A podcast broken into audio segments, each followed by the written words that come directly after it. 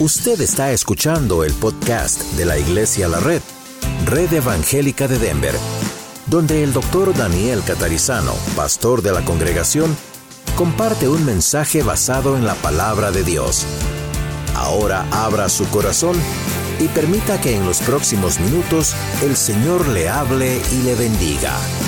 Bienvenidos aquí en la Red Aurora, también a los que están escuchándonos en radio o en los podcasts. Estamos en, una serie todavía más que vencedores y en la lección de hoy vamos a estar viendo cómo vencí o el efecto de las falsas doctrinas. Literalmente, como ustedes ven en el bosquejo, venciendo el efecto negativo de las falsas doctrinas.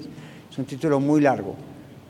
Venciendo el efecto negativo de las falsas doctrinas creencias o las falsas doctrinas. Así que voy a, orar, ya he dado la bienvenida a ustedes aquí en la red y a los que están escuchándonos en radio.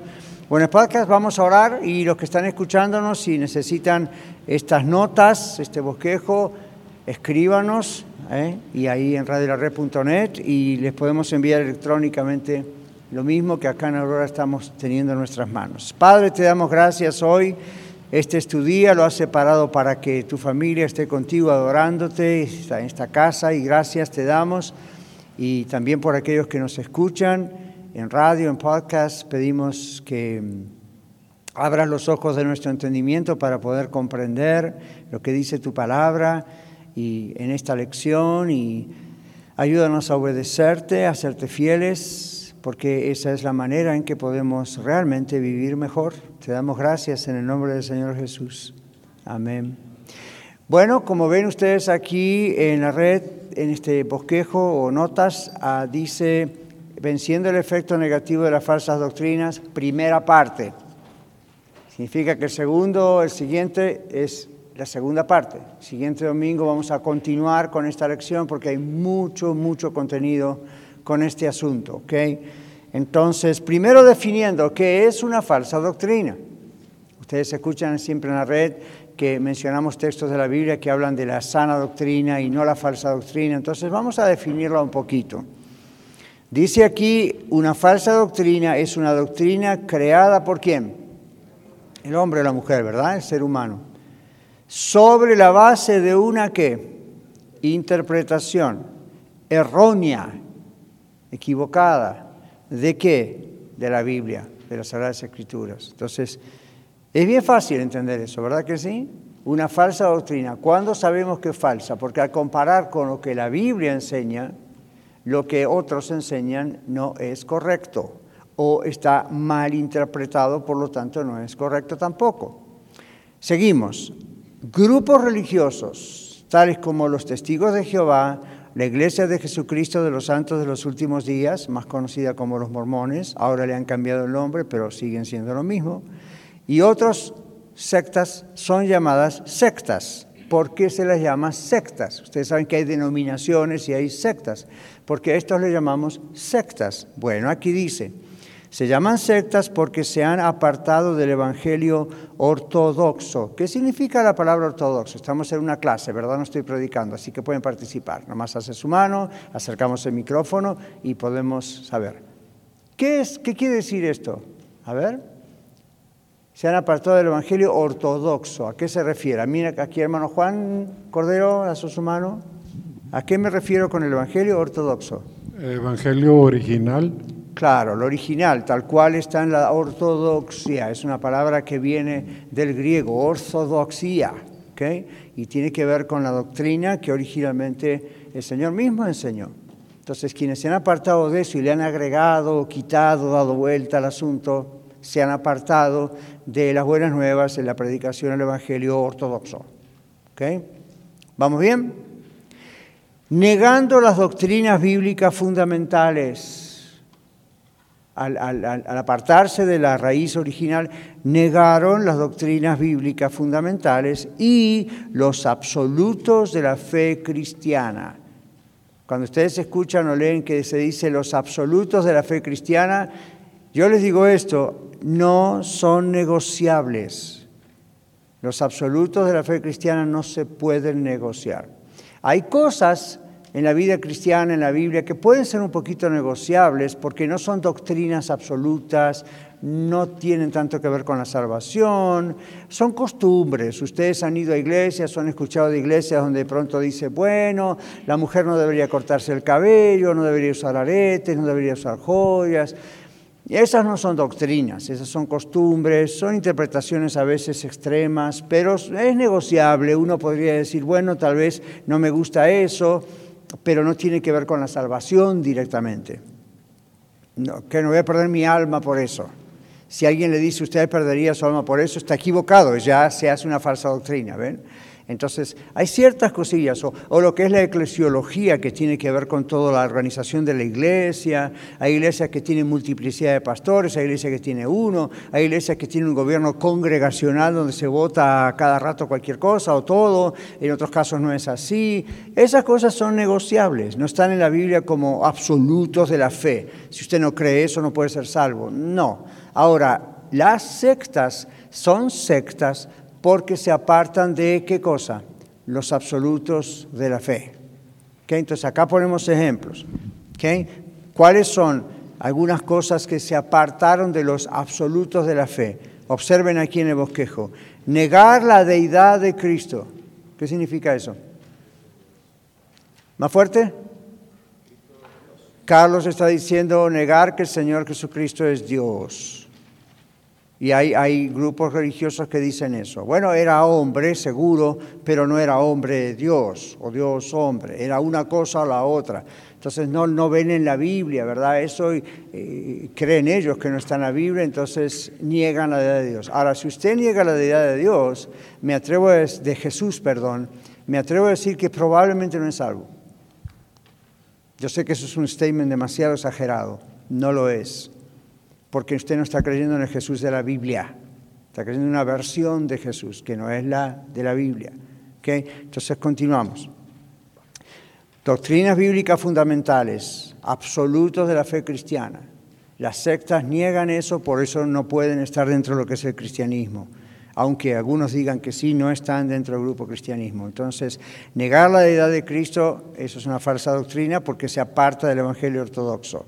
Negar la Trinidad, como lo están escuchando, eso es un absoluto de la fe, no es una interpretación de alguien en cierto concilio hace muchos años en la iglesia. ¿okay? Negar la Trinidad es un gran problema y por eso las sectas son sectas porque también negan la Trinidad. Negar el cielo y el infierno literales. Ustedes han escuchado a lo mejor o han aprendido en algún lugar que, bueno, el cielo no es un lugar, es un estado del alma. El cielo es un lugar. La Biblia lo presenta como un lugar. ¿Dónde está exactamente el cielo? ¿Nadie sabe dónde está el cielo? En el cielo. Usted dice está acá arriba. Sí, pero los sudamericanos están abajo de nosotros en el planeta y también ellos dicen están arriba y están señalan al revés de nosotros. no podemos saber geográficamente. Entonces, ¿dónde está el cielo? Pues en el cielo. Por eso se llama cielo. ¿Okay? Entonces ahí es el lugar donde está el Señor. Pero el Señor también está aquí. Entonces, ¿cómo puede estar aquí y estar allá? Porque es Dios, nada lo limita. Pero en la Biblia se conoce el cielo como la idea del trono de Dios, la idea donde vamos a estar nosotros. Y claro, es un estado diferente de cosas, pero es un lugar. Si usted niega que el cielo es un lugar, automáticamente también niega que el infierno es un lugar. No puede decir el cielo es un lugar, pero el infierno no. El cielo es un lugar, por lo tanto también el infierno es un lugar. ¿eh? Como estudiamos en la universidad o en la escuela, la teoría de los opuestos. Entonces no puede haber una cosa acá y no existe el opuesto, existe el opuesto. Pero los dos lugares son lugares. Y en la Biblia se muestran, Jesús mismo se refiere a ellos como lugares, que no como estados del alma y cosas extrañas así. Bueno. Pero quien niega eso está negando absolutos de la fe, porque la Biblia los presenta claramente como lugares. Luego está la salvación por gracia. Entonces, una iglesia que se llama iglesia o se llame iglesia y dice que la salvación no es por gracias, pero es por obras, está atacando un absoluto de la fe bíblica. Entonces es una secta. está negando un absoluto de la fe. ¿Ok? La salvación es por gracia. La Biblia lo dice varias veces.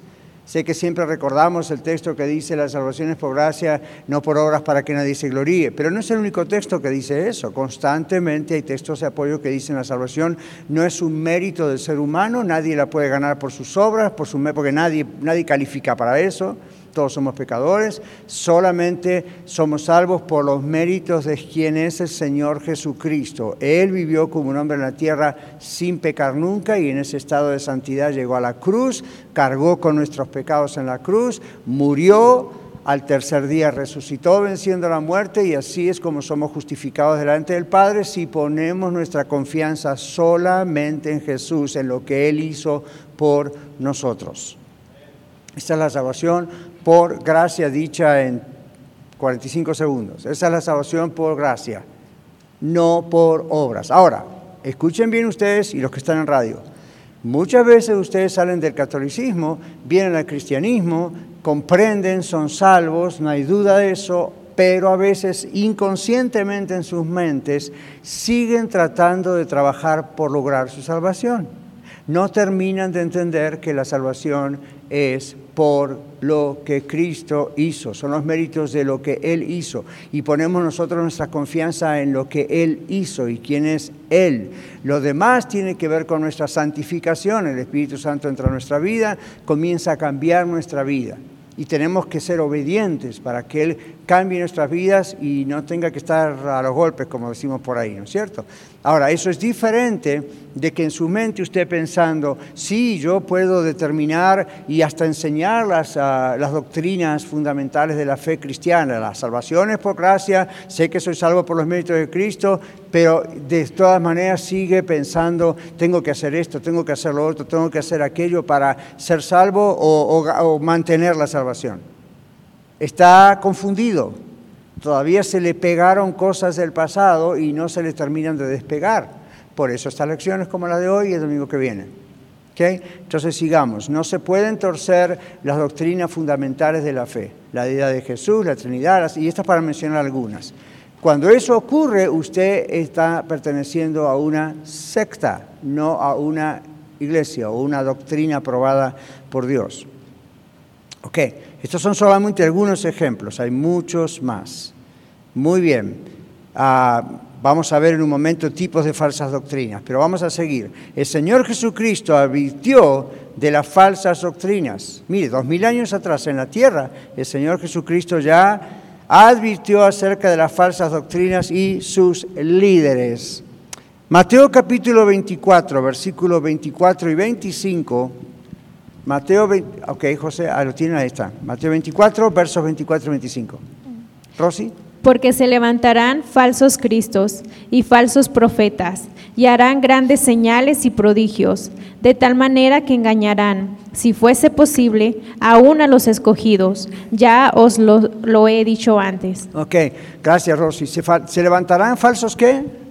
Profetas. Y luego falsos qué? Cristos. Tanto porque algunos dirán yo soy el Cristo, y eso pasó históricamente en dos mil años varias veces, y hasta no hace mucho tiempo, creo que ya murió, había uno en México que decía yo soy Cristo, y así aparecen en varios lugares. Entonces, falsos cristos tiene que ver con eso, y falsos cristos también tiene que ver con lo que Cristo significa. ¿Qué significa la palabra Cristo? ¿Quién recuerda? Mesías. Mesías es la traducción de Mesías, en griego se dice Jo Christos, es la definición de quién es el Mesías. Y si usted comprende la palabra rastrear, ¿verdad? Como que va rastreando la palabra hacia atrás, viene de la palabra Jehová en el Antiguo Testamento. Entonces, falsos Cristos no significa solamente que alguien viene y dice yo soy Cristo, otra vez acá estoy, o yo soy el verdadero Cristo. Falsos Cristos, aparte de eso, significa personas con complejo mesiánico. Personas que de pronto aparecen y dicen, yo tengo la solución. Dios me dio a mí, me reveló a mí la solución, aún por sobre los doce apóstoles, pero yo soy el siguiente. Que estaban los doce apóstoles y el último, último realmente fue Pablo, fue algo muy especial y único, y, usted, y viene algún iluminado por ahí, dice, pero a mí Dios me reveló que yo soy el número 14. Entonces, aunque no va a decir soy Cristo, está diciendo yo soy el Salvador, yo soy el que puedo arreglar las cosas. ¿Quién va a ser uno de esos en el futuro? El anticristo.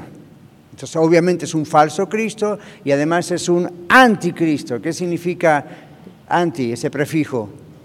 Opuesto en contra de. ¿Okay? Muy bien, entonces seguimos. El Señor nos advirtió que iban a haber falsos profetas, falsos cristos. Acá dice las falsas doctrinas, estamos en otra vez en sus notas, en el bosquejo, las falsas doctrinas tienen un efecto peligroso que altera la vida de las personas, no solamente su intelecto, ¿ve?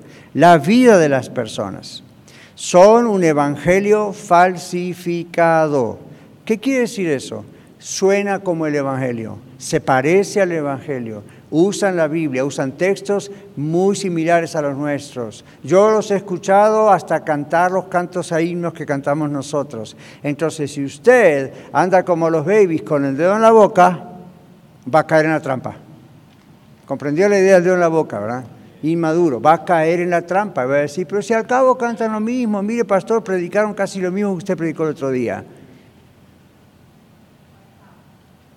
El otro día yo estaba comiendo una, ¿cómo le llamamos? Apple sauce, en pasta de manzana, ¿saben qué estaba hablando? Estaba en mi breakfast comiendo salsa de manzana hmm, y de repente digo, algo, me parece que comí algo que, oh, ya, este, es como que parece veneno. Y usted dice, ¿cuándo fue la última vez que usted comió veneno? No estaría vivo. Pero saben, ¿verdad? Como que algo como que, wow, ¿qué pasó? Y yo dije, bueno, a ver, cuando me muero cinco minutos. No, no pasaron cinco minutos, no me morí, todo estuvo bien. ¿Qué quiero decir con eso? Todo se veía muy bien. El color era el mismo, el sabor al principio era el mismo. Todo se veía bien. Sin embargo, por alguna razón, y era un frasco nuevo, por alguna razón algo había allí que no estaba bien. Lo tiré, por supuesto. Pero ¿qué quiero decir con eso? En las falsas doctrinas huelen bien, vamos a usar la analogía, huelen casi igual, se ven casi igual, se siente casi igual, a menos que su paladar espiritual esté bien refinado para darse cuenta, esto no es genuino, esto es una imitación. Que mi applesauce, mi paladar estaba muy bien y esto fue genuino. Tal vez fue gracias al COVID que mi paladar estaba bien. Ayer estábamos en retiro hablando con otro hermano que tuvo COVID hace mucho tiempo y me dijo, sí, yo perdí el sabor y hasta el día de hoy me cuesta el tema del sabor. Yo le dije, ¿sabe lo que me pasó a mí? Cuando yo tuve COVID, el sabor como que me aumentó. Me hizo el, opuesto, ¿verdad? es cuestión de ser original, por supuesto.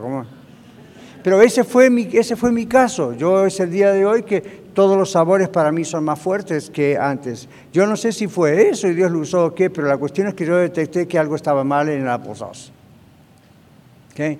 Entonces lo tiré. Pero quiero decir, no me guié por la apariencia, la apariencia era igual, el frasco era igual, la marca era la misma, el color era igual, el aroma era igual. Sin embargo, en el paladar yo dije, acá algo está mal, y estaba mal. ¿Ven? esperé hasta el día siguiente para tirarlo. Y cuando voy al día siguiente, abro el frasco y dije, ah, no me voy a arriesgar a ver qué pasa y lo voy a oler. Estaba peor que el día de ayer. Dije, confirmado esto, aquí algún enemigo me quiso envenenar. Entonces agarré y lo tiré. Pero, pero si uno no tiene el paladar afinado o anda demasiado rápido, apurado, ahí le mete. ¿Ven? Entonces, ¿qué es lo que pasa? Las doctrinas y las falsas doctrinas tienen esa cosa. No piensen que se van a presentar como un gran monstruo, un dragón con fuego, y le dice, crea en mí. Tipo Harry Potter o si vieron alguna de esas inmundicias. No, se va a presentar el diablo como ángel de luz, dice la Biblia. Y los falsos profetas como qué? Como ovejas lobos rapaces vestidos de ovejas. esa es la estrategia. Entonces, por eso estamos estudiando estas lecciones. Mis hermanos, tenemos que conocer muy bien la palabra de Dios e interpretarla muy bien, porque cada vez vienen tiempos más peligrosos, utilizando un versículo de la Biblia que dice vendrán tiempos peligrosos. Cada vez es más peligroso. ¿Por qué más peligroso esto que antes? Porque no es tan peligroso cuando es tan fácil de detectar una cosa. Uno la desecha automáticamente. Si yo hubiese visto en mi pasta de manzana algo negro, ni lo hubiese tocado. Pero no veía nada de eso, ¿ven? Entonces, en las falsas religiones, en las falsas, en las sectas, todo eso, mm, todo se presenta atractivo. Estos grupos que mencioné tienen de los mejores, usualmente de las mejores, los mejores programas para matrimonios en conflicto. Tienen de los mejores programas para niños. Tienen, miren, cuando, cuando uno está buscando a veces productos así como de video, de film, cristianos, de historias bíblicas, son los mejores productores en cuanto a calidad. Le echan tantas ganas a la calidad de eso, que es, es maravilloso. Y usted dice, pastor, ¿por qué no los usa? Porque veo de dónde vienen. Y usarlos es como apoyar lo que en realidad atrás tienen como agenda. Pero me explico lo que les digo, no, les atraigan esas cosas. Usted dice, bueno, pero a lo mejor en la iglesia la red o los que están escuchando en radio en la iglesia donde yo voy, y no, mi pastor no ofrece esto, o nuestra iglesia no tiene esa capacidad o ese edificio o ese programa. Bueno, ahí va a tener que tomar una decisión. ¿Va a usar usted la religión, vamos a decirle así, en el buen sentido, la va a usar para lo que le conviene o va a usar realmente, va a ver lo que realmente es la palabra de Dios? Esas organizaciones crecen mucho. ¿Cómo crecen el Evangelio de la Prosperidad? Tiene tanto dinero que obviamente tiene muchos servicios, muchas cosas, servicios a la, gente me refiero, y muchas cosas. Y sin embargo, no conviene estar ahí. ¿Ven? Entonces, con, un cuidadito. Hermano José, lo que le voy a pedir es que esté más aquí enfrente, a ver si puede ver a las personas que están con su mano, porque no todos levantan la mano adelante. La mano Janet, aquí. Las damas no levantan la mano alto, José. Las manos son muy femeninas y hacen así. Entonces yo las veo, por usted no. Janet. Bueno, yo solamente quería comentar, ¿verdad? Que ah, ellos mismos dicen que tienen la Biblia mejor traducida del mundo. Ya, y es muy fácil comprobar que no es. Y es muy fácil comprobar que no. Es muy fácil, acá hermano Daniel, es muy fácil comprobar que no, pero para la persona que conoce. ¿Ven? Para el que no conoce, usted va y le dicen, esta es la única Biblia, es la mejor interpretada del mundo, y usted dice, bueno, yo quiero tener esa Biblia, por supuesto, quiero estar bajo su tutela, a menos que conozca bien. Hermano Daniel. Pastor, usando el mismo ejemplo que usted usó de, de la pasta de manzana, usted pudo detectar que no era el sabor original porque ya había probado anteriormente el sabor original. En el caso de que una persona no haya eh, saboreado la doctrina sana, ¿cómo va a poder detectar una falsa doctrina? Con clases como esta, cuando les estamos enseñando cuál es la falsa doctrina y cuál es la verdadera doctrina. Y porque si hay personas, Daniel, que como usted y yo sabemos, están equivocadas o en el lugar equivocado, pero en su corazón están buscando a Dios. Y Dios va a honrar eso y en algún momento les va a dirigir al lugar correcto. ¿Verdad que sí? Y varios acá están diciendo, ya, así es. ¿Y por qué están diciendo, y así es? Porque a ustedes les pasó eso. Right? Entonces, ese es el asunto. Janet dice, el Espíritu Santo nos guía, pero a la persona que está buscando, ok, no nos va a guiar, hermano Juan también. Y la, para él está levantando la Biblia, la palabra de Dios. Entonces, ahora Janet decía sí, pero ellos dicen a usted que esta es la mejor versión de la Biblia. Entonces uno dice, bueno, ahora yo vi y conozco esa versión de la Biblia y hay partes estratégicamente cambiadas y hay partes que son iguales a las nuestras. ¿No creen ustedes que el Espíritu Santo puede tomar las partes que son reales y por ahí entrar? Claro que sí, claro que sí. ¿Ven? Si ustedes comparan la Biblia en Nácar Columna, que es la traducción de la iglesia que usa la Iglesia Católica, es casi exactamente igual que la Biblia, las versiones que usamos nosotros. Reina Valera o la 2015 o como sea, es casi igual, excepto que en el medio que tiene los libros apócrifos o los pseudopigráficos, que son falsos escritos, está ahí en el medio. Y aunque ellos les puedan decir, bueno, pero nosotros sabemos que esa parte no está realmente inspirada, pero la tenemos ahí como un contexto histórico, pero está metida dentro de la Biblia.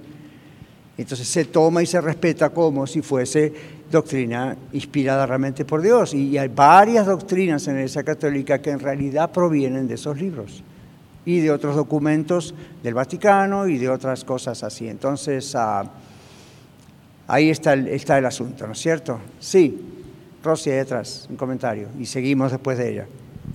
Pastor, ¿y los que atacan a la fe absoluta tampoco son salvos? Y yo creo que no deberían atacar la fe absoluta. Si la atacan, posiblemente no sean salvos. Como por ejemplo los que creen que ah, son salvos por sus obras. No puede ser salvo. Porque si cree que es salvo por sus obras, está negando a Cristo. Y si está negando a Cristo, no puede ser salvo.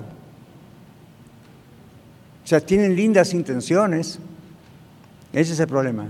O sea, miren hermanos, nunca ataquen las intenciones de la gente. Es más, nunca ataquen las experiencias que la gente tiene. Es que yo tuve una visión, es que yo pasé esto, es que yo vi a la Virgen llorar, o es que apareció el ángel fulano, ¿ok? No sé quién fue el que me contó el otro día que alguien había dicho que le había aparecido, eh, oh sí, ya me acuerdo, en Texas había pasado que una persona como que estaba media en coma, no sé qué, estaba enferma y de pronto en el hospital como de que despertó y después contó que en su cama, sentada en la cama, había un joven y lo describió como muy guapo, así con esa expresión, y que le dijo el joven que era Gabriel. Entonces, usted dice, pastor, ¿usted negaría esa experiencia? Yo le digo, no puedo negar la experiencia, lo que puedo negar es que es Gabriel. ¿Y quién mandó la experiencia? Eso lo puedo cuestionar. ¿Por qué no puedo negar la experiencia? Porque ya, ya que haya sido una alucinación por efecto de los opioides que le dieron para calmar el dolor, ya que haya sido porque quién sabe en qué andaba, o ha sido una trampa del diablo, yo no sé qué fue, la experiencia la tuvo. La experiencia no fue falsa, lo que fue falso es el contenido de la experiencia.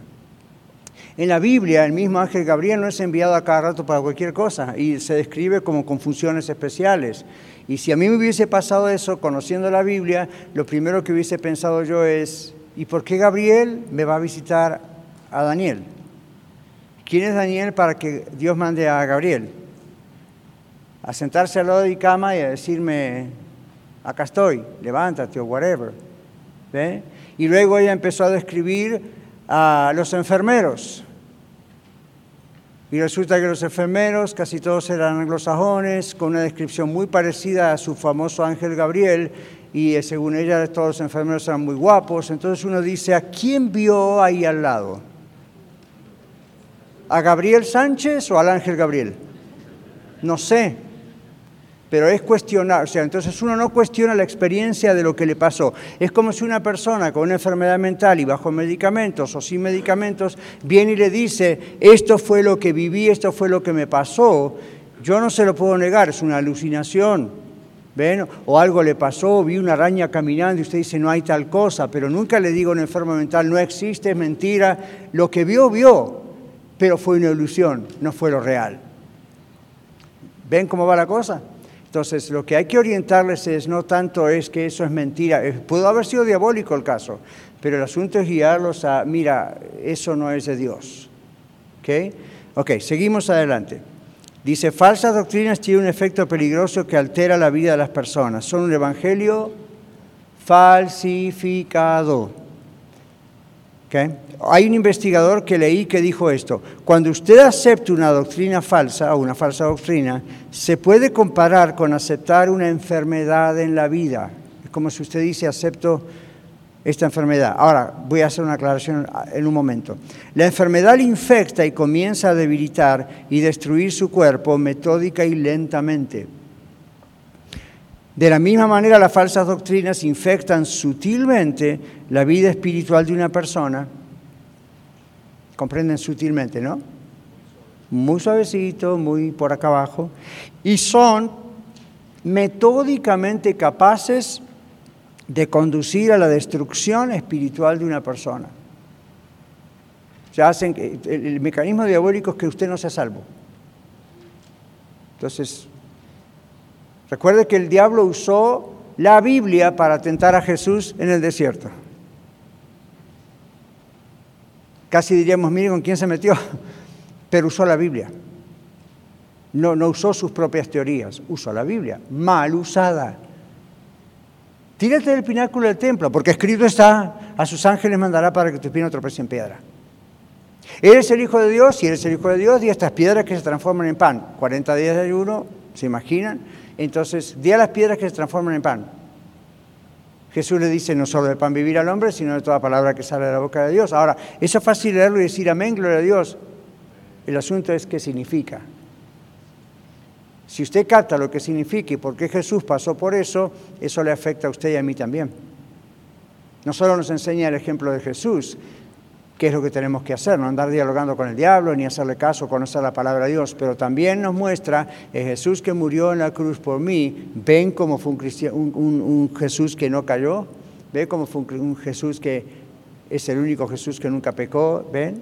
Entonces, hay muchos elementos aquí, yo sé, pero esto es como una enfermedad. Pero una aclaración, dice aquí cuando usted acepta una doctrina falsa se puede comparar con aceptar una enfermedad en su vida. Y ahí es donde algunas personas del Evangelio de la Prosperidad y especialmente la, la ideología de palabra de fe dicen, por eso no debo aceptar, yo declaro que no lo acepto. Cuando yo vaya a su funeral, ¿qué, ¿qué, voy a hacer en el cajón? ¿Yo declaro que no está muerto? Entonces, no lleve estas cosas al extremo. La idea de decir no acepta que está la enfermedad en este contexto es estar diciendo, hay algo que, que, está ocurriendo, pero usted no acepta que está ocurriendo, no está haciendo nada al respecto y va camino, ya sabe a dónde va. ¿Ven? Entonces, ah, yo tuve ese caso aquí en la hace mucho tiempo atrás, donde vino una persona, no es miembro de la iglesia, pero venía, ¿verdad? Y me dice, pastor, tengo mucho miedo, anoche no pude ni siquiera dormir. digo, ¿qué le pasa? Yo no sé, creo que estaba con pánico, porque el médico me dijo que tengo una diabetes tan alta que estoy por morirme y ya tengo mis hermanos que murieron de diabetes y de cáncer, yo soy tan joven todavía, yo sé que me voy a morir. Entonces le digo, ¿usted fue al médico? Sí, me dice, yo fui al médico y por eso me asusté, porque el médico me dijo que tengo la diabetes por este número y, que me tengo que cuidar y tengo que usar insulina, pero yo no voy a usar insulina. Yo, ¿por qué no? Me dice, no, porque yo no acepto lo que dijo el médico. Ajá, y, pero usted está viniendo para que yo ore por usted, porque tiene mucho miedo de morirse. ¿Por qué tiene miedo de morirse si no acepta que está enfermo? Si no acepta que está enfermo, ¿para qué tiene miedo de morirse? Y así como me miran ustedes con los ojos cruzados no entendiendo lo que dije, así me miró él. Entonces le volví a decir, hermano, si usted dice yo declaro que eso no existe, no tenga miedo. Si esa es su fe, no tenga miedo siga adelante. Pero ¿por qué no pudo dormir anoche? ¿Por qué se siente mal? ¿Por qué se siente débil? ¿Por qué su análisis de sangre sale todo esto? Esa es la realidad. Ahora, ¿puede Dios hacer un milagro? Por supuesto, si Él quiere hacer un milagro, lo va a hacer. ¿Puede hacerlo a través de la ciencia? Mire, esto yo le digo, si no es el momento, si este no es el tiempo en que Dios se lo quiere llevar a su presencia, él va a hacer un milagro, Él va a usar la ciencia, eso es problema de Dios. Pero si usted está teniendo miedo y usted está diciendo, por favor, ore por mí, para que Dios me sane, porque esa es la idea, ¿para qué me pide que yo ore por su sanidad si usted está diciendo que no está enfermo? Declara por un lado que no estoy enfermo, declaro que no estoy enfermo. Los médicos son comerciantes mentirosos, yo declaro que no estoy enfermo. Entonces no me venga a mí a pedir por sanidad. Más vale ore por mí para que Dios me sane a mí. Yo no sé, usted está más sano que yo. Entonces ve las dicotomías y las, cosas ah, extrañas que la gente dice porque está mal instruida, toman mal la palabra de Dios y agarran para cualquier lado. Entonces, mientras está sano, yo declaro esto, en cuanto empieza a estar enfermo y empieza a estar a riesgo la vida, como que mágicamente empieza a dudar de su propia doctrina. ¿Por qué? Porque adentro se está dando cuenta que no está creyendo la verdad. Seguimos aquí. Aquí dice tipos de falsas doctrinas. El Evangelio de la Prosperidad es una falsa doctrina. Las doctrinas exageradas de la cobertura espiritual del líder. Exageradas es la clave. Eso es una falsa doctrina. La semilla de la fe. ¿Saben de qué estoy hablando, no? Principio de año, cuando sea, vamos a, sembrar semillas de fe. Eso hay que tomarlo con mucho cuidado, porque hay una parte que es real y hay una gran parte que ahí no es falsa, que ahí es falsa. Ya vamos a explicar. El antinomianismo, esto significa contrario a la ley. ¿ok?, Nomía es ley en griego. Antinomianismo, no respeto a la ley moral del Antiguo Testamento. Pausemos ahí. En la Biblia, en el Antiguo Testamento, aparecen las leyes de Dios. Algunas leyes son leyes ceremoniales eran específicamente para el pueblo de Israel. ¿Recuerdan? La época del tabernáculo, la época del arca del pacto, las tablas, y había que llevarlas al tabernáculo, y Dios dijo después, bueno, el tabernáculo, ¿verdad? David quiso edificar un templo, Dios no lo dejó, pero lo hizo Salomón, y así, así. Hay cosas que tienen que ver con leyes ceremoniales. ¿Ok? Los holocaustos, ah, el, holocausto del cordero tenía que estar sin mancha, o sea, sin enfermedades, sin defectos. Esas leyes están en la Biblia para nuestra instrucción. ¿Saben para qué especialmente, ahora que mencioné lo de las ofrendas y holocaustos? Para que usted y yo recordemos esto. A Dios se lo adora como Él quiere que se lo adore. Usted y yo no podemos inventar un sistema de alabanza y oración a como nos gusta a nosotros o como lo hace Hollywood o Broadway o en la Ciudad de México. Nosotros tenemos que observar el patrón, la línea que Dios instauró para alabarle a Él. Eso no significa que vamos a volver a los sacrificios de animales. Tenemos que saber interpretar a qué se refiere eso y cómo se aplica a la actualidad. Ahora bien, esas son las leyes ceremoniales y hay muchas leyes de higiene, de comidas, de cuestiones así, que son ceremoniales. El pueblo de Israel era un pueblo apartado por Dios, para Dios, apartado del resto de las naciones de la tierra y tenía que ser distinguido por estas cosas. Luego está la ley moral. Los diez mandamientos son la ley moral. Esas leyes son aplicables no solo a Israel, sino a todos. Dígame usted, no matarás. Una de, las de los diez mandamientos. ¿Eso se aplicaba solamente a los judíos o se aplica a toda la humanidad? ¿Ve? Esa es la ley moral, se aplica a toda la humanidad. En cambio, ve y pongo los cuernos del altar y ahí está el sacrificio. ¿Eso es para nosotros todos o es para, era para los judíos? Ni ahora ya los judíos lo hacen. ¿Ven? Entonces uno dice, ok, hay leyes que están en la Biblia, no son leyes que aplican a nosotros porque son ceremoniales, pero el sentido de lo que traen como mensaje aplica. Y luego está la ley moral que sí obviamente aplica. Los antinomianistas lo que hacen es, estamos en la gracia, nada que ver con la ley, el Antiguo Testamento es un libro de historia. No, ven, cuando le enseñan eso, ahí esto está falso. Seguimos adelante. Y todos sabemos lo que es la cuestión de la prosperidad, ¿verdad? La idea de que Dios tiene la obligación de prosperarnos y hacemos un negocio con Él. Siga dando, dando, dando, Dios sigue produciendo, produciendo, produciendo. Que Dios prospera es cierto, pero eso es cuando Él lo quiere hacer, con quien Él lo quiere hacer, bajo la voluntad de lo que Él quiere hacer, no es para todos, no es una obligación de Dios. Muy bien, y no es con dinero la única forma que Dios prospera.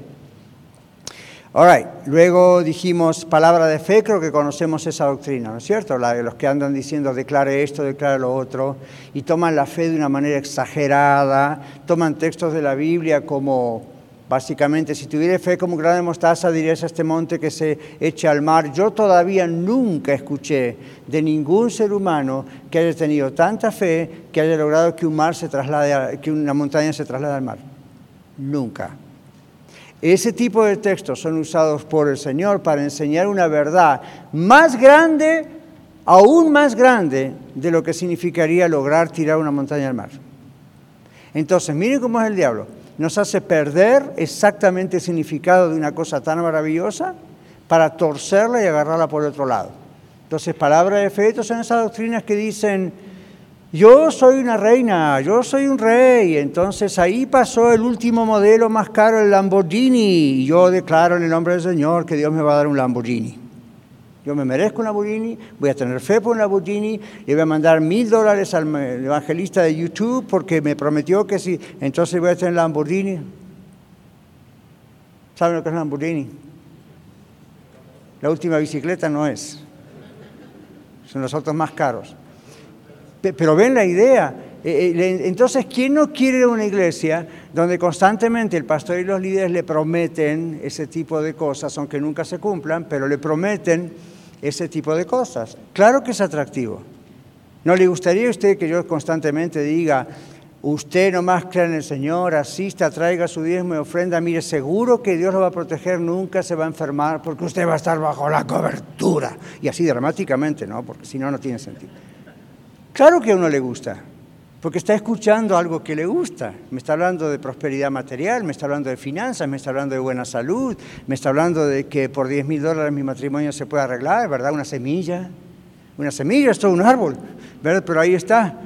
Entonces, eh, no crean eso, eso es falso, no está en la Biblia. Se tuerce los versículos de la Biblia y a uno le parece que es lo que la Biblia dice. ¿No, güey, José? ¿Okay? Nunca vimos a Jesús en ninguno de los textos, Mateo, Marcos, Lucas y Juan. Jesús jamás hizo ningún tipo de milagro para ese tipo de conveniencias. ¿Ok? Seguimos. All right. Tal vez algunos oyentes están por apagar el radio, espero que no. La nueva reforma apostólica, los apóstoles modernos. No existen apóstoles modernos.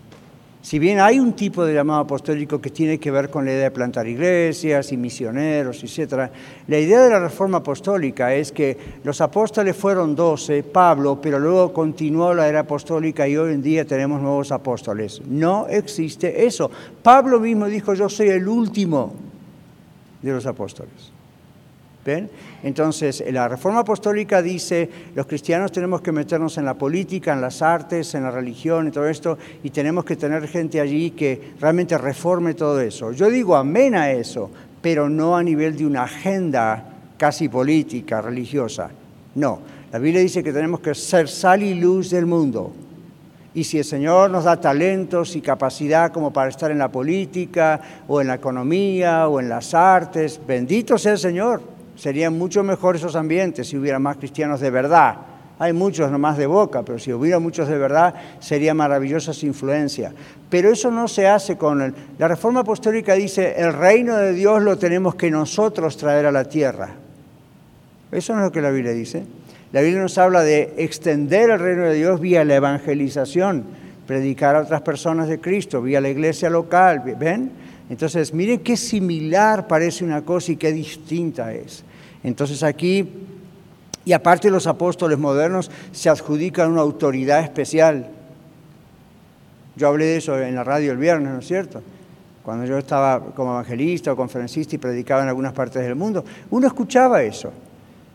Podemos ir con el tal ministerio, sí, nos gustaría que fuera a tal lugar, le decían otros, pero el apóstol de la ciudad lo tiene que permitir. ¿What? ¿Quién es el apóstol de la ciudad? No, el hermano fulano, no, él tiene la unción apostólica, él es el apóstol de la ciudad y bajo él están un montón de pastores y ni usted ni otros van a poder ir a menos que el apóstol de la ciudad dé el permiso. Muéstremelo en la Biblia. Es toda mi respuesta.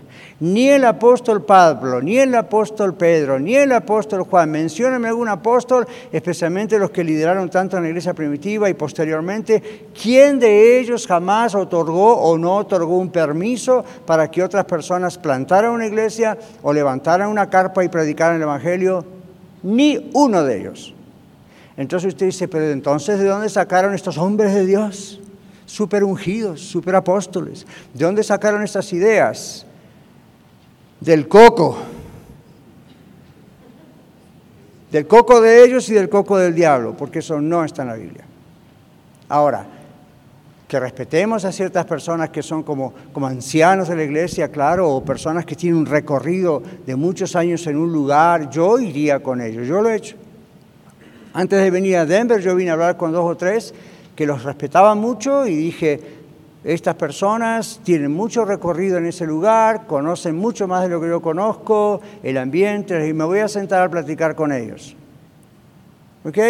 Entonces nos fuimos ahí, en el santuario de Starbucks, a platicar con ellos en algún lugar, porque no teníamos otro lugar donde sentarnos, y ahí estábamos, hábleme, ¿qué es este lugar? ¿Qué, ha hecho el Señor estos años? ¿Qué, pero no le fui a pedir permiso ni a decirle dígame lo que tengo que hacer. Y eso no es orgullo, simplemente es Dios a cada uno le da lo que tiene que hacer, pero voy a respetar estos grandes hombres de Dios que fueron y nos luz en este lugar y esta que bueno, vamos a hacerlo. Pero ven, es diferente de estar diciendo, como me dijo uno, ah, usted es un apóstol, une hacia nosotros. Nos reunimos los martes a la noche en secreto para orar porque digo, don't count on me, brother. Uh Nada secreto. Nada secreto. Los que hacen cosas en secreto son las sectas. ¿Ha venido a hablar de los masones? Ellos tienen sus ceremonias secretas. Y los otros que mencioné tienen sus cosas secretas. ¿Usted sabe que si el mamón no puede ir al templo? ¿O a ciertos lugares del templo? ¿Solamente algunos escogidos pueden ir a esos lugares del templo? ¿Dónde está en la Biblia toda esa cosa secreta? Y no me venga a decir que, ah, pero en el tabernáculo y en el templo estaba el lugar santo y el lugar santísimo. ¿Cuándo fue la última vez que usted leyó la Biblia? ¿Hace 14 años y la leyó mal? Vuelva a leerla. ¿Qué significa que eso es lo que hacía el sumo sacerdote? ¿Nunca leyó en el libro de Hebreos que el Señor Jesús al morir la cortina del templo se partió de arriba para abajo y todos tenemos acceso a Dios por Cristo? ¿Ven? Entonces, Volvamos acá. La iglesia Bethel de California, ¿la han escuchado? Mm. Ellos invocan, ellos tienen lo que se llama adoración espontánea, lo cual no está mal, pero hay que tener mucho cuidado. Hacen adoración espontánea invocando manifestaciones espirituales. No esperando, Señor, si está en tu voluntad, algo vas a hacer y puede ocurrir esto o lo otro. Ellos invocan, haz que caiga oro, haz que tu presencia se vea en la nube, haz que esto, haz que lo otro, haz que aquello. Como que están ahí con el asunto de las manifestaciones. Y luego algo peor que hacen, no todos, pero muchos de ellos, y han salido hasta las noticias, adoración espontánea, práctica de recostarse sobre tumbas de líderes ungidos, entre comillas, para recibir la unción. ¿Saben quién ha hecho eso? Benny Hinn. Y no estoy chumeando, estuvo en las noticias y él no lo negó. Benny Hinn fue y se recostó sobre la tumba de Catherine Kuhlman, que era una mujer que hacía más o menos lo que hace Benny Hinn. Y él se recostó sobre la tumba invocando que la unción de Catherine Kuhlman viniera sobre él. Entonces, ¿de dónde sacó eso? Recuerdan Elías, Eliseo y la historia de los huesos. Entonces, si vamos a tomar las historias de la Biblia mal interpretadas así, ¿saben cuántas otras tendríamos que hacer? I don't know, agarre tres preditas y trata de matar algún Goliat que venga por ahí, un gigante, yo no sé. Pero ven, no, no, trabaja así. Eso no es el Señor. ¿De dónde dice la Biblia que uno vaya a recostarse sobre la tumba de alguien? Por empezar, Ahí hay huesos muertos. Ahí no hay nada. ¿Cómo, ¿Qué va a estar la unción dando vuelta por arriba de la tumba, limpiando las flores? No sé qué va a estar haciendo. O sea, ¿de dónde tienen eso? No estudian la palabra de Dios, mis hermanos. Están pensando en cosas que no son inspiradas por el Espíritu Santo. Suenan muy espirituales, suenan muy interesantes. No todo lo que reluce es oro. Seguimos. Hablamos de la nueva reforma apostólica o apóstoles modernos, la iglesia universal. Vende rosas. Usted llega y lo primero que hace, hay una rosa. La primera a lo mejor es gratis, la segunda no. Luego está la unción. Ah, le vendo la... A mí me vinieron una vez en Houston con un frasquito de aceite de la unción. Vi que a veces, como dice la Biblia, uno pone aceite simbólicamente sobre la frente y está orando por la persona. Aquí lo hemos hecho con la mano Cecilia, ¿verdad? cuando empezó con el tema del cáncer. Fuimos a mi oficina, como dice el libro Santiago, los líderes de la iglesia, oramos por él y pusimos nuestras manos. Bendito sea el Señor. Pero en Houston alguien vino y me trajo una botellita. Esto, pastores, aceite de la unción. En un frasquito. Mira las cosas, Melchor, que se perdieron los apóstoles. Y me lo trajo, decía, aceite huele precioso. Aceite. Y me dice, y es de Israel. O sea, es mucho mejor porque es de la Tierra Santa. ¿Ustedes creen que todo lo que viene de la Tierra Santa es lo mejor? Últimamente, no siempre. Entonces, es la tierra que el Señor escogió y todo, pero no que mágicamente todo es santo ahí, todo es precioso, todo, es, todo sale bien. Aceite la unción. Y cuando da el frasquito de vuelta, dice Made in Houston. No, pero el aceite es de allá. ¿Cómo me lo puede garantizar? Mi esposa y yo estuvimos en el año 1998 visitando Israel. Fuimos al río Jordán, donde supuestamente ahí se bautizó Jesús. El río Jordán es bastante grande, pudo haber sido ahí, o una milla para allá, o dos millas más allá, pero ahí hay un gran comercio. Usted llega allí, están las túnicas blancas, por supuesto las tiene que rentar, se entiende, porque hay que lavarlas, etc. Pero ahí entonces la gente se bautiza como diciendo, me bauticé en el río Jordán, como que ahora mi vida cambió, ¿verdad? Ahora, está bien, es una cosa simbólica si lo quiere hacer, pero mire cuál es el problema, hay toda una industria atrás de eso. Había un televangelista muy famoso en los años 90 que con mi esposa a veces mirábamos en televisión. No nos gustaban algunas cosas y nos parecía como que este está medio raro. ¿No va que lo vamos a ver ahí en Israel? Y tenía una, una pila de handkerchiefs, de pañuelos, ¿no?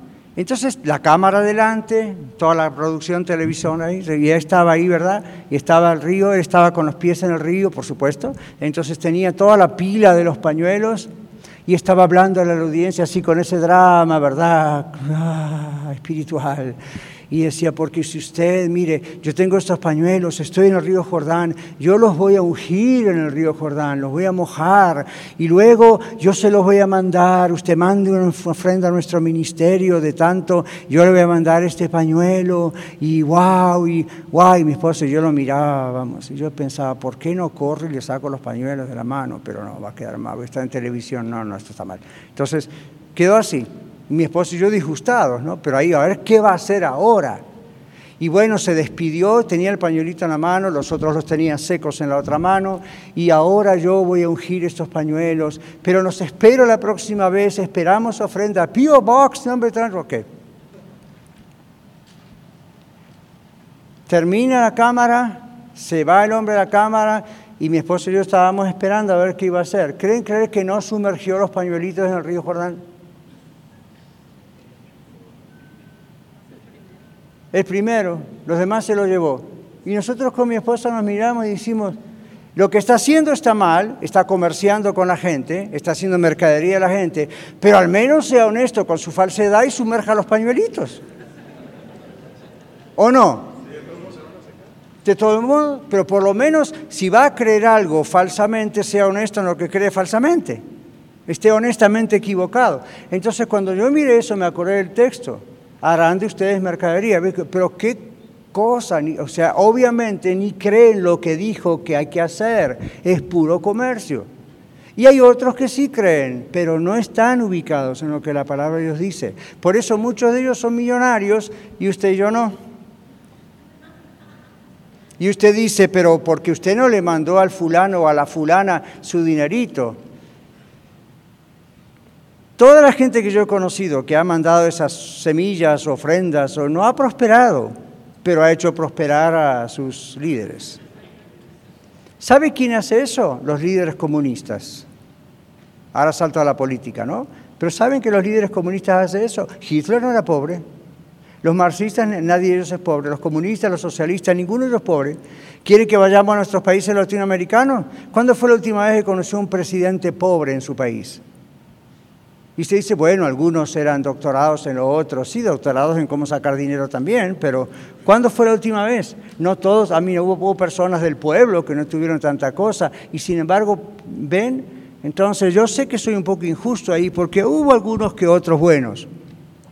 Pero, comprendamos eso, el poder marea a la gente. Y en la religión hay mucha gente que busca el poder, el dinero y esas cosas en vez de lo que la palabra de Dios nos enseña. Entonces, huya de allí. Escape lo antes posible de ese tipo de cosas. Continuamos aquí. Muy bien. Dice aquí entonces a muchos otros grupos que añaden las creencias de la nueva era o New Age, el budismo, el yoga es parte del budismo y ahora hasta algunas iglesias oran en yoga. ¿Qué me dicen? Muchos falsos maestros engañan a sus seguidores vendiéndoles aceite de la unción, objetos ungidos y otros. Sus mayores seguidores son personas pobres o desesperadas que buscan soluciones rápidas de parte de Dios. Ahora, recuerde que esta lección sigue la semana que viene, pero observemos aquí algunos efectos negativos de estas falsas doctrinas. En la semana que viene veremos otros. Un efecto negativo es la concentración y la satisfacción en el ego, el ego, el yo. Inflan, ponemos entre comillas, el ego, utilizando oraciones y cantos que demandan ciertas bendiciones de Dios que los hagan sentirse bien. Otro problema, desconfianza infundada. Infundada significa no tiene fundamento esa confianza. ¿Desconfianza en quién? Dudan acerca de iglesias sanas cuando dejan lo falso y están a la expectativa de un posible evento que los frustre nuevamente y confirme su desconfianza. Aquí hemos tenido estas otra, alguna que otra vez en la red me han venido a decir, pastor, yo lo quiero mucho, yo sé que usted predica la sana doctrina, esta iglesia es muy amorosa, los líderes, los maestros predican la sana doctrina, pero tengo adentro como una duda, sigo con la desconfianza, y es cierto, como que estoy esperando que en cualquier momento algo pase en la iglesia de la Rey y sea lo mismo que me pasó en la otra iglesia. Ese es el efecto todavía de lo falso daña tanto nuestra parte emocional y nuestra parte espiritual que sí seguimos al Señor porque queremos al Señor, pero seguimos adentro con la duda. Ahora, yo no digo usted tenga una confianza ciega, porque eso está mal, pero recuerde, no puede estar en un lugar pensando, va a poder repetirse. Es como si usted se divorció y luego se casa con otra persona. Esta persona es muy amorosa, le ama mucho y le provee, pero usted está, todavía está pensando, me va a pasar lo que me pasó con el anterior. Y eso va a producir un divorcio nuevo. Porque usted se pone defensivo, usted no coopera en ese matrimonio. Ven, hay que tener cuidado. Seguimos. Otro, otro efecto negativo de la desconfianza infundada, luego viene otro. Problemas de ajuste a una iglesia sana. Las personas que vienen de estas iglesias malas o falsas iglesias, cuando están en una iglesia sana, a veces tienden a repetir algunos modelos, creencias o prácticas de aquella iglesia falsa, aun cuando saben que no es bíblico. Por eso aquí esperamos para ponerle en el liderazgo. Queremos estar seguros que ya está depurado de todas esas cosas. Y, a veces uno no puede estar seguro, pero usted sí, se va a dar cuenta a medida que pasa el tiempo. Oh, pero yo pensaba que era así. Hmm. Ah, ahora entiendo por qué no se hace así acá como se hacía allá. Si no hacemos eso, uno rápido salta a la alberca y resulta que después, ¿qué es lo que va a hacer? Lo que está acostumbrado a hacer de antes. Aunque sabe que está mal, pero todavía el patrón de conducta sigue. Entonces se da tiempo para que todo eso quede bien limpito, depurado, ¿okay? a lo más que se pueda, y entonces vamos mejor. Avaricia, esta es una reacción pecaminosa a los abusos previos, que las falsas doctrinas, relacionados con el dinero. Es avaricia por miedo al abuso, al mal uso del dinero en la iglesia donde está ahora o a perder bienes personales. ¿Okay? Y a veces me gusta recordar el refrán, el dicho que, dicho que le he dicho a ustedes varias veces. ¿Se acuerdan de la vaca? El que se quema con leche, cuando ve la vaca llora. ¿Por qué? La asociación psicológica inmediata de lo que pasó con la vaca, ¿verdad? Y la leche, y etc. Entonces, acá yo les digo esto, Iglesia de la Red no está en el Evangelio de la Prosperidad. Entonces, si usted iba a una iglesia del Evangelio de la Prosperidad o palabra de fe, le exprimieron al máximo para sacarle todo su dinero posible. Y usted dice, oh, gloria a Dios, por fin, ahora estoy en una iglesia sana, el pastor no está pide y pide dinero, los líderes no piden, pide dinero. Eso no significa que se va a ir al otro lado y ahora va a andar siendo devoto del santo del codo. ¿Okay? No sea avaro, seamos generosos. Estamos en un lugar donde el Señor está haciendo una obra en nuestras vidas, pero también en la vida aún de otras iglesias a través del radio y cosas así. Entonces, cuidado con irse a los extremos como la persona que dice, yo fui líder alguna vez, pero me golpearon tanto en mi vida como líder que no quiero saber más nada de ser líder, me voy a sentar ahí, me voy a pegar un asiento y si me digan, hermano, usted tiene este don, el otro, el pastor me dice, ¿por qué no vamos a poner este misterio? No, no, no, no, yo no quiero saber nada con liderazgo. Está cometiendo un pecado. Lo que tiene que hacer es ser humilde y decir, bueno, voy ahora a ser guiado, voy a saber cómo trabajar y quizá me van a golpear, eso es parte de lo que pasa a veces en el ministerio, pero si el Señor me dio lo que tengo que hacer, tengo que hacer. En su momento, en su manera, pero comprenden la idea, no se vaya al otro extremo. Bueno, en este tema, como muchos han venido, eh, algunas iglesias sanas desde otras iglesias no sanas, quedan con un temor allí constantemente, pero se transforma en avaricia. La hipocresía, otro texto y ya nos vamos a tener que ir. Igual tenemos que seguir eso la semana que viene si Dios permite. ¿Qué dice Mateo 15 del 7 al 9? José va a estar buscando quien lo lea Rapidito, Mateo 15, 7 a 9. Mientras tanto les digo, los seguidores profesan ser cristianos, pero tienen una cultura de desobediencia. Los seguidores me refiero a las personas que están en una falsa doctrina o profesan ser cristianos, pero tienen una cultura de desobediencia contra la palabra de Dios debido a sus falsas doctrinas. Vamos a ver el ejemplo que Jesús puso. Hipócritas, bien profetizó de, de vosotros Isaías cuando dijo, este pueblo de labios me honra, mas su corazón está lejos de mí, pues en vano me honran enseñando como doctrinas mandamientos de hombres. Gracias, Miguel. Enseñando como doctrinas mandamientos de hombres. Ah, comenzamos la lección diciendo, hay doctrina ortodoxa, hay doctrina que son absolutos de la fe y son que no negociables. Esta gente que Jesús denunciaba enseñaban como si fuese una doctrina no negociable mandamientos que ellos habían creado. Muchas veces hasta mencionando versículos bíblicos, torciéndolos, creándolos en un mandamiento. Es como si yo les dijera hoy a ustedes como su pastor, a partir de mañana ninguna dama se puede cortar el pelo, ese es mi mandamiento y lo baso en tal texto de la Biblia. Wrong. Lo único que yo puedo enseñarles es, miren lo que la Biblia habla acerca de la modestia y miren lo que la Biblia habla, pero ven, hasta ahí puedo llegar. ¿Okay? Yo no les puedo decir un mandamiento. ¿Okay? Shalt not cut your hair. No, no podemos hacer una cosa así. Usted tiene que, delante del Señor, que el Espíritu Santo, Dios a través de la Biblia, usando al pastor, usando el pastor a través de la palabra, otros, nos va enseñando. Pero esta gente en esa antigüedad y hasta el día de hoy hay gente que hace mandamientos y dice la Biblia son hipócritas porque enseñan como mandamientos cosas que son inventadas por ellos. Doctrinas de hombres, falsas interpretaciones. Ok, tenemos que ya concluir, vamos al último, arrogancia. Este es otro de los muchos problemas, efectos negativos de las falsas doctrinas. La semana que viene continuaremos Dios mediante. Arrogancia, ¿qué significa? Creer, creen estas personas que están en esas iglesias o falsas iglesias, ser más espirituales que otros y recibir, entre comillas, revelaciones personales de Dios. Esa es una característica que siempre la van a ver y saber cómo detectar cuando es una secta o una falsa doctrina.